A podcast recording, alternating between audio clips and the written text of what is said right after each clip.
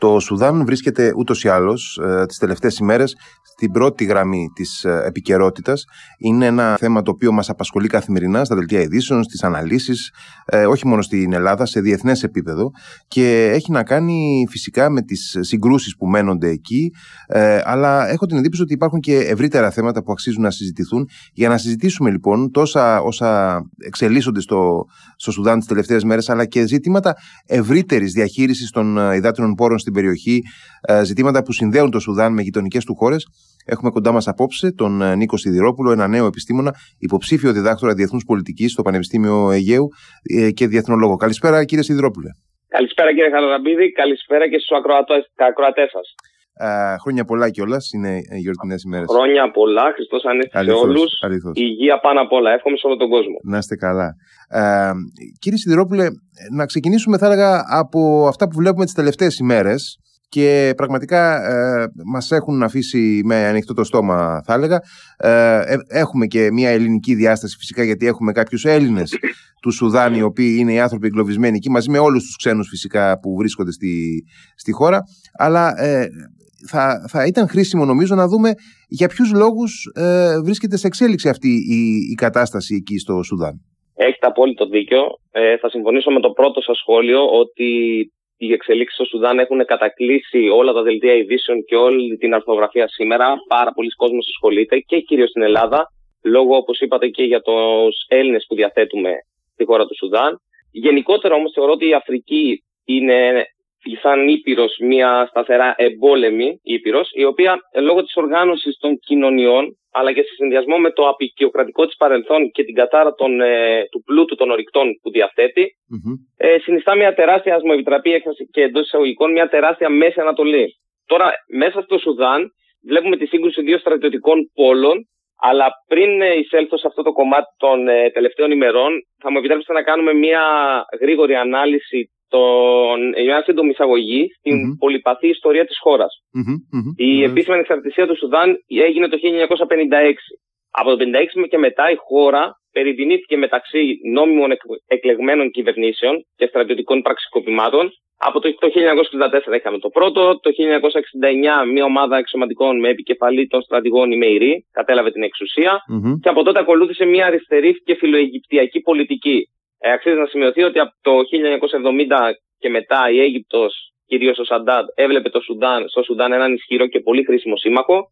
Το ίδιο συνεχίστηκε και με τον Μουμπάρακ. Τώρα, το 1983 έγινε μια προσπάθεια επιβολής της Αρίας από τη μεριά του Νιμεϊρή, το οποίος ανατρέπηκε το 1985 με στρατιωτικό πάλι Λοιπόν, βλέπουμε λοιπόν ότι εντός 30 περίπου χρόνων ανεξαρτησίας έχουμε ήδη μιλήσει για τρία με τέσσερα πραξικοπήματα. Ε, φτάνουμε στο 85 που έχει πέσει ο Νιμεϊρή και ερχόμαστε στο 1989 που γίνεται ακόμα ένα πραξικόπημα όπου ο στρατός ανέλαβε εκ νέου την εξουσία υπό τον στρατηγό Ομάρ Αλμπατσίρ. Τον ακούμε καθημερινά και στα κανάλια σήμερα. Ναι, ναι, αναφέ, ε, αναφέρεται γενικά. Ναι, ναι.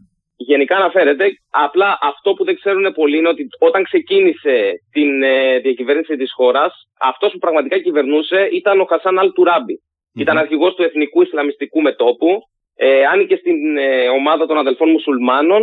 Εδώ να ανοίξουμε μια παρένθεση. Οι αδελφοί μουσουλμάνοι πλέον στην Αίγυπτο θεωρούνται τρομοκρατική οργάνωση. Ακριβώς. Ιδρύθηκαν το 1928 από τον Χασάν Αλμπάνα. Ε, και ανε, ο Χασάν Αλτουράμπη άνοιγε στους αδελφούς μουσουλμάνους και ουσιαστικά αυτός ήταν στο, στο παρασκήνιο και κυβερνούσε. Το 1993 ο Μάρ Αλμπασίρ αφήνει τα στρατιωτικά του καθήκοντα και αναλαμβάνει αμυγός πολιτικά και κρατάει και μένει στην εξουσία μέχρι και το 2019. Φτάνουμε λοιπόν κοντά στις μέρες μας τώρα. Μέσα σε όλο αυτό το κομμάτι, πέρα από τα πραξικοπήματα, έχουν συμβεί και δύο μεγάλοι εμφύλοι πόλεμοι στη χώρα. Από το 56 μέχρι το 72, ο πρώτος, και ο δεύτερος ήταν από το 83 μέχρι το 2005, ο οποίος το αποκορύφωμα ήταν οι σφαγές στον Ταρφούρ το 2003. Από μία τις σφαγές της φυλή Φουρ, από τις ημιανεξάρτητες πολιτοφυλακές Τζαντζαουίτ, που και σήμερα αυτές τις έχουμε ακούσει, γιατί η εξέλιξή τους, η μετά, είναι ε, η σημερινή δύναμη ταχείας υποστήριξης, που έχει αρχηγό τον ε, έναν πόλο, στρατιωτικό πόλο, που μάχεται αυτή τη στιγμή στο Σουδάν, τον Μοχάμεντ Νταγκλό ή Χεμέτη. Ε, τον ακούμε συνεχώς και αυτόν. Ναι, είναι, είναι ουσιαστικά η μία από τις δύο αντιμαχόμενες πλευρές αυτή τη στιγμή στο Χαρτούμ. Πολύ σωστά. Και φτάνουμε στο, στην σύμπραξη αυτών των δύο που σήμερα μάχονται του στρατηγού Φατάχ Αλμπουρχάν και του Χεμέτη, το, του Μοχάμεντ Νταγκλό Χεμέτη, οι οποίοι το 2019 με στρατιωτικό πραξικόπημα ε, ρίχνουν την κυβέρνηση των Ομάρ Αλμπασίρ και την αρχηγία του κράτους αναλαμβάνει το Συμβούλιο της Εθνικής Κυριαρχίας, με επικεφαλή φυσικά τον στρατηγό Φατάχ Αλμπουρχάν και μεταβατικό πρωθυπουργό τον Αμπτάλα Χάμντοκ. Η μεταβατική κυβέρνηση του Σουδάν στόχευε να πάει τη χώρα μέχρι το 2023-2024. Ήταν μια μεταβατική περίοδος, στην οποία θα γινόντουσαν νόμιμες εκλογές. Στόχευε στην άμεση οικονομική ανάπτυξη της χώρας και στο τέλος του απομονωτισμού που είχε περιέλθει κατά 30 έτη διακυβέρνησης του Ομάρ Αλμπασίρ. Τώρα προς αυτή την κατεύθυνση, τον Οκτώβριο του 2020 θα έχετε ακουστά ότι υπήρξε η αναγνώριση, τον, η, η, αναθέρ, η θέρμανση των σχέσεων με το Ισραήλ και η αναγνώριση του κράτους, η ανάπτυξη διπλωματικών σχέσεων μαζί του και ουσιαστικά όλα αυτά έγιναν για να πάρει τα αμερικανικά ωφέλη που κρύβονταν πίσω από αυτή την κινηση Τώρα, το περίεργο είναι ότι αυτές οι δύο χώρες, Σουδάν και Ισραήλ, είχαν μεγάλη σύγκρουση, πολεμήσανε το 47 και το 67 ε, ήταν αντίπαλοι. Το 1968 ε, το Ισραήλ βοήθησε στην εξέργηση του Νότιου Σουδάν και επιπλέον όταν την διακυβέρνηση της χώρας είχε ο Μαρ Αλμπασίρ αποτελούσε το συνδετικό κρίκο μεταξύ της Χαμάς που βρίσκεται στη λωρίδα της Γάζας και του Ιράν με τη μεταφορά όπλων. Η χώρα προχώρησε σε αυτή την κίνηση όπως προείπα για να κερδίσει κάποια ωφέλη, ε, να βγει από τον κατάλογο των χωρών που υποθάλπτουν την Ισλαμική τρομοκρατία, όντας σε αυτήν από το 1993 ε, με κύριες τις επιθέσεις που έγιναν κατά των Αμερικανικών πρεσβειών στο Ναϊρόμπι και στο Ντάρμεν Σαλάμ το 1998.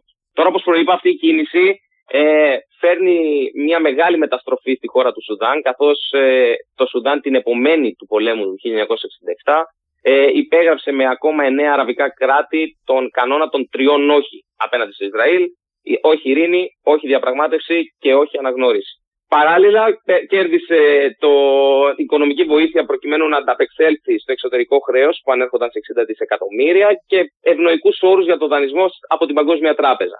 Περιφερειακά τώρα, το Σουδάν ε, ανέβηκε πάρα πολύ από αυτή την κίνηση, καθώς η ομαλοποίηση των σχέσεων με το Ισραήλ έδωσε τη δυνατότητα στην απέναντι πλευρά της Ερυθράς θάλασσας, στα Ηνωμένα Αραβικά Εμμυράτα και στο, στη Σαουδική Αραβία, να εκδηλώσουν το ενδιαφέρον τους για επενδύσεις πολλών δισεκατομμυρίων δολαρίων σε αυτή την αγροτική χώρα και ταυτόχρονα μέσω, των, μέσω της εταιρείας λιμένων DP World τα Ηνωμένα Αραβικά Εμμυράτα να επενδύσουν και να εκμεταλλευτούν τα λιμάνια στο Port Σουδάν και στο Σοακίν, στα στενά του, στα στενά του μου διαφεύγει τώρα η ονομασία των ναι, στενών. ναι, ναι.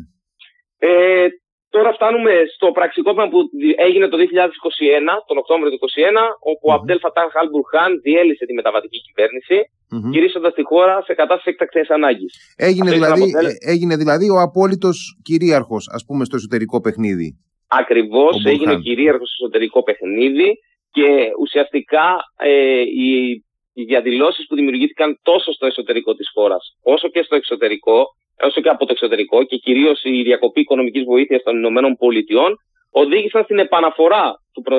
του μεταβατικού πρωθυπουργού Χάμντοκ το Νοέμβριο του 2021, ο οποίος εν συνεχεία όμως μετά παρετήθηκε τον Ιανουάριο του 2022 γιατί δεν έβλεπε ότι πηγαίνουν καλά τα πραγματα mm-hmm. Φτάνουμε το Φεβρουάριο. Να, εδώ να βάλω ένα αστεράκι και να πω ότι το Φεβρουάριο του 2023, αυτό είναι πολύ σημαντικό, ότι έγινε η πρώτη επίσκεψη Υπουργού Εξωτερικών του Ισραήλ στο Χαρτούμ, ο οποίος συμφώνησε με τον στρατηγό Μπουρχάν για την υπογραφή συνθήκης ειρήνης. Βλέπουμε λοιπόν ότι παρόλο το ότι υπάρχει ένα σταθές περιβάλλον στο εσωτερικό, η χώρα συνεχίζει να κρατάει τις σχέσεις που δημιούργησε από το 2019 με τη Δύση και αυτό φαίνεται ότι δίνει μια ε, εικόνα σταθερότητας προ το εξωτερικό περιβάλλον.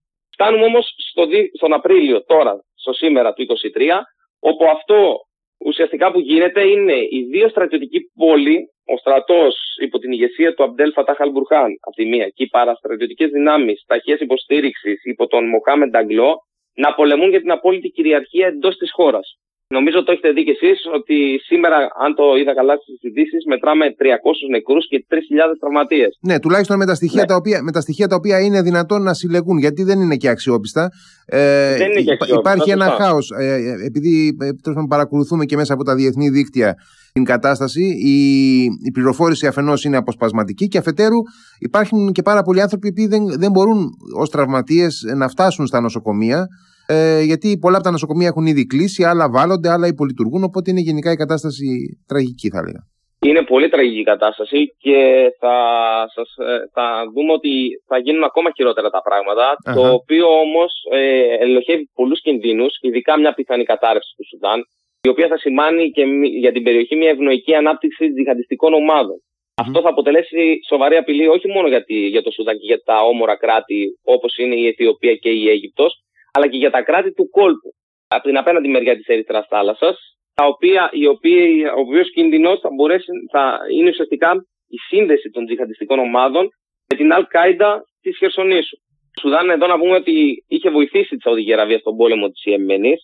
Σήμερα βλέπουμε την Αίγυπτο να παίρνει το μέρος του Αλμπουρχάν, ο οποίος είναι, είναι θετικός προς τις ε, θερμές σχέσεις με το Ισραήλ και κατ' επέκταση με τις Ηνωμένες Πολιτείες. Ε, αυτό που έχει δημιουργηθεί στην Αφρική γενικότερα, όχι μόνο στο Σουδάν, είναι ότι βλέπουμε ότι πολλοί ιδιωτικοί στρατοί δημιουργούνται, mm-hmm. όπως είναι ο στρατός, ε, ο στρατός του χεμετη ο οποίος έχει δημιουργήσει πολύ καλές σχέσεις με τη Ρωσία. Θα το έχετε ακούσει και αυτό. Ασφαλώς, ναι, εν τω μεταξύ, κάτι που μου προκαλεί ευρύτερη εντύπωση είναι ότι μιλάμε για μια παραστρατιωτική δύναμη, ε, η οποία όμως δεν είναι ελαφριά εξοπλισμένη, έχει βαρύ οπλισμό, βλέπουμε ότι γίνονται ε, συγκρούσεις σε, σε, σε, ίσιο, σε ίσο επίπεδο ας πούμε από πλευράς ισχύω πυρός, διαθέτει πυροβολικό κλπ. Οπότε... Ισχύουν όλα αυτά που λέτε και αυτό που σήμερα ακούμε και οι περισσότεροι διατυπώνουν είναι ότι λόγω του ότι ο Χεμέτη διατηρεί στην ε, κυριαρχία του, ας το πούμε έτσι, τα, κάποια ορυχεία χρυσού στη χώρα, η χώρα μετα, ε, διοχετεύει το χρυσό στη Ρωσία. Παίρνει τα όπλα τα οποία τα χρησιμοποιεί στον ιδιωτικό του στρατό και ουσιαστικά είναι σαν να τροφοδοτεί τον πόλεμο της Ρωσίας στην Ουκρανία.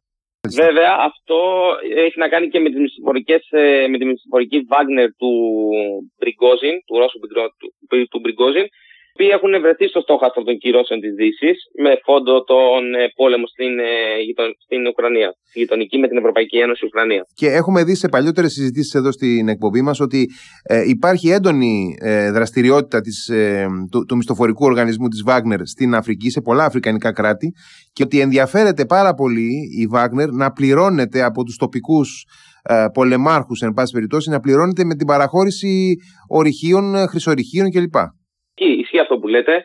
Και το θέμα είναι ότι τώρα στο Σουδάν υπάρχουν πάρα πο... είναι πλούσιο σε, ορυκτό, σε ορυκτά και κυρίως σε χρυσό.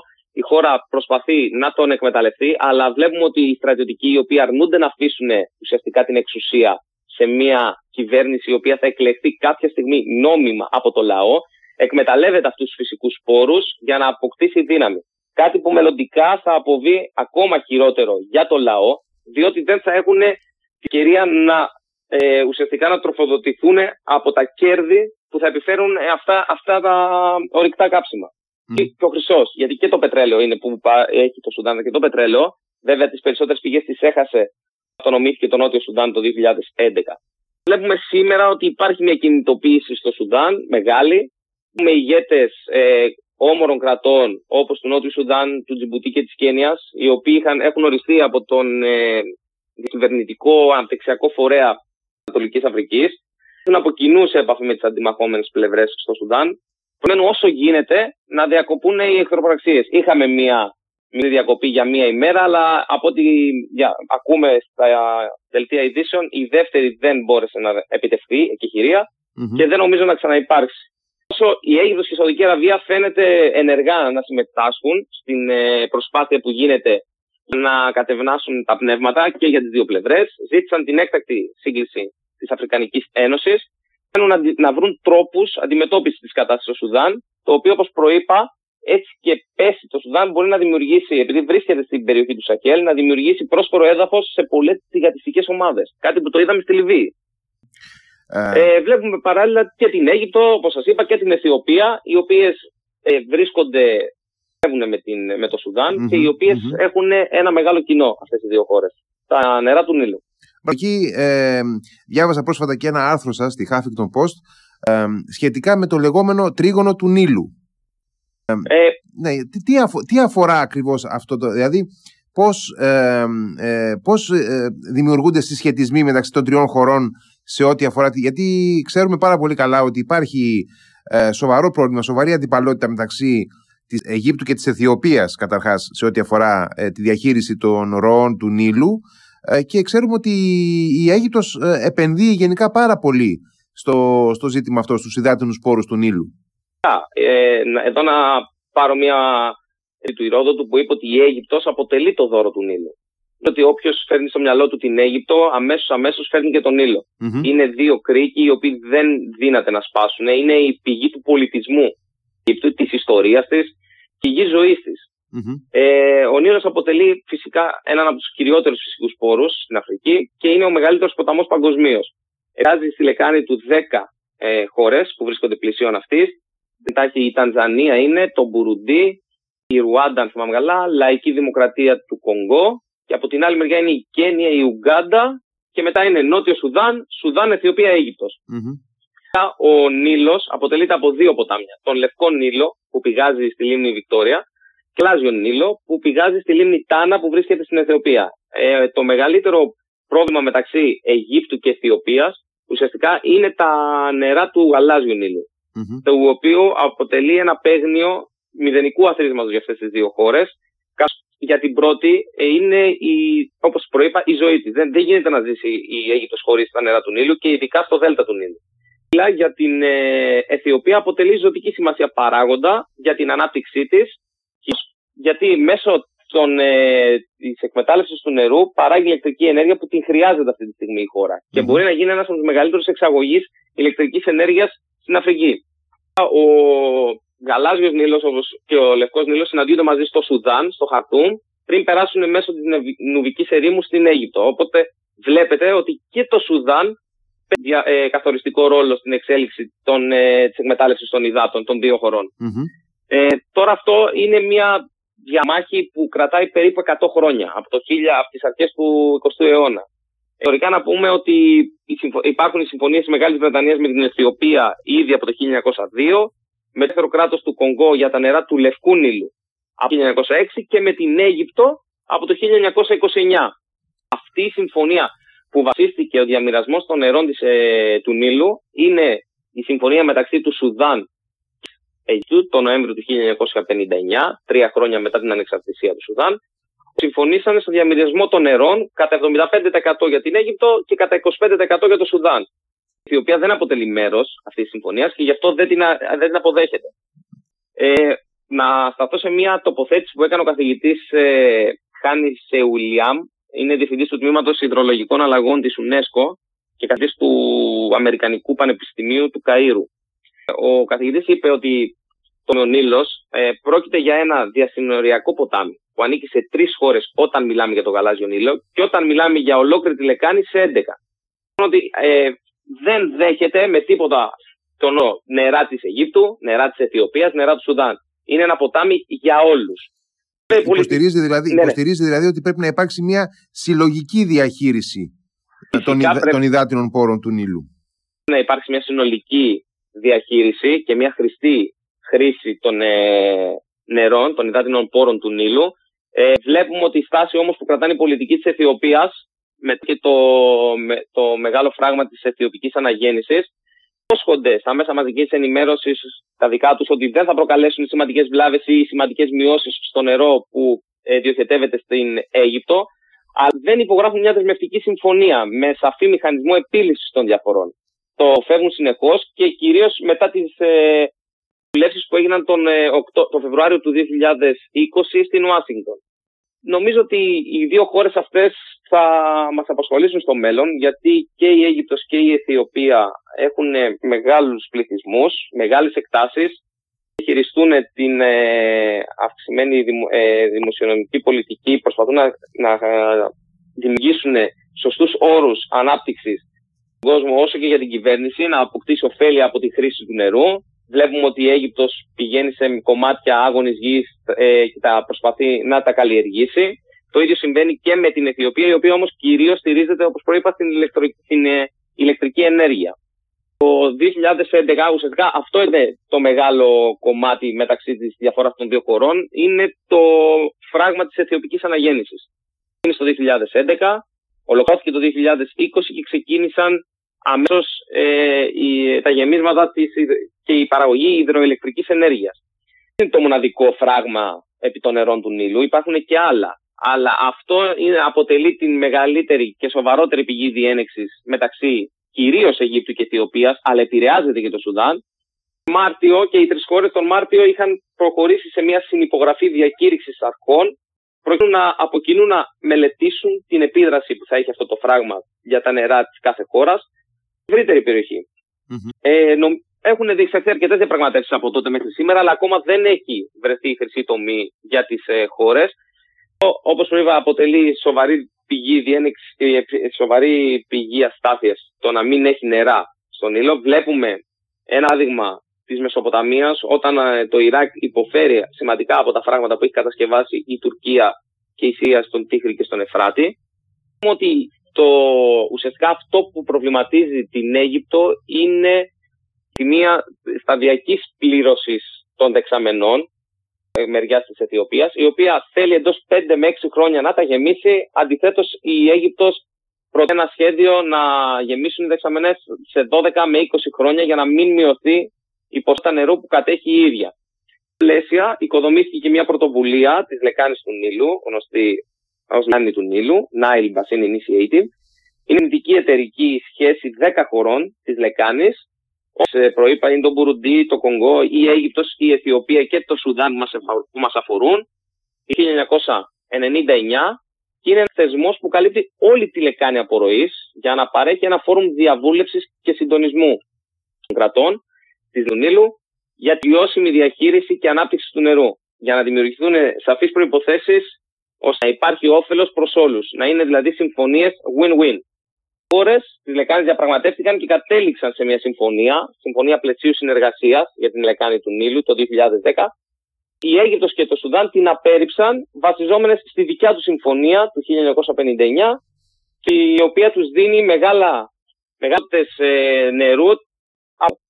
Εστιάζεται το μεγάλο πρόβλημα των χωρων Βλέπουμε ότι ένα πάζι μεγάλο το οποίο πλέον συγκροτείται στην βόρειο-ανατολική Αφρική και το δεν έχει να κάνει μόνο με το ποιος, ποια αντιμαχόμενη πλευρά από τις δύο στο, στα εσωτερικά του Σουδάν θα κατακτήσει ουσιαστικά την εξουσία, αλλά φαίνεται ότι θα επηρεάσει και όλες τις γειτονικές χώρες και όχι μόνο αυτές και την υπόλοιπη Μέση Ανατολή, αλλά και την απέναντι πλευρά της Ερυθράς θάλασσας.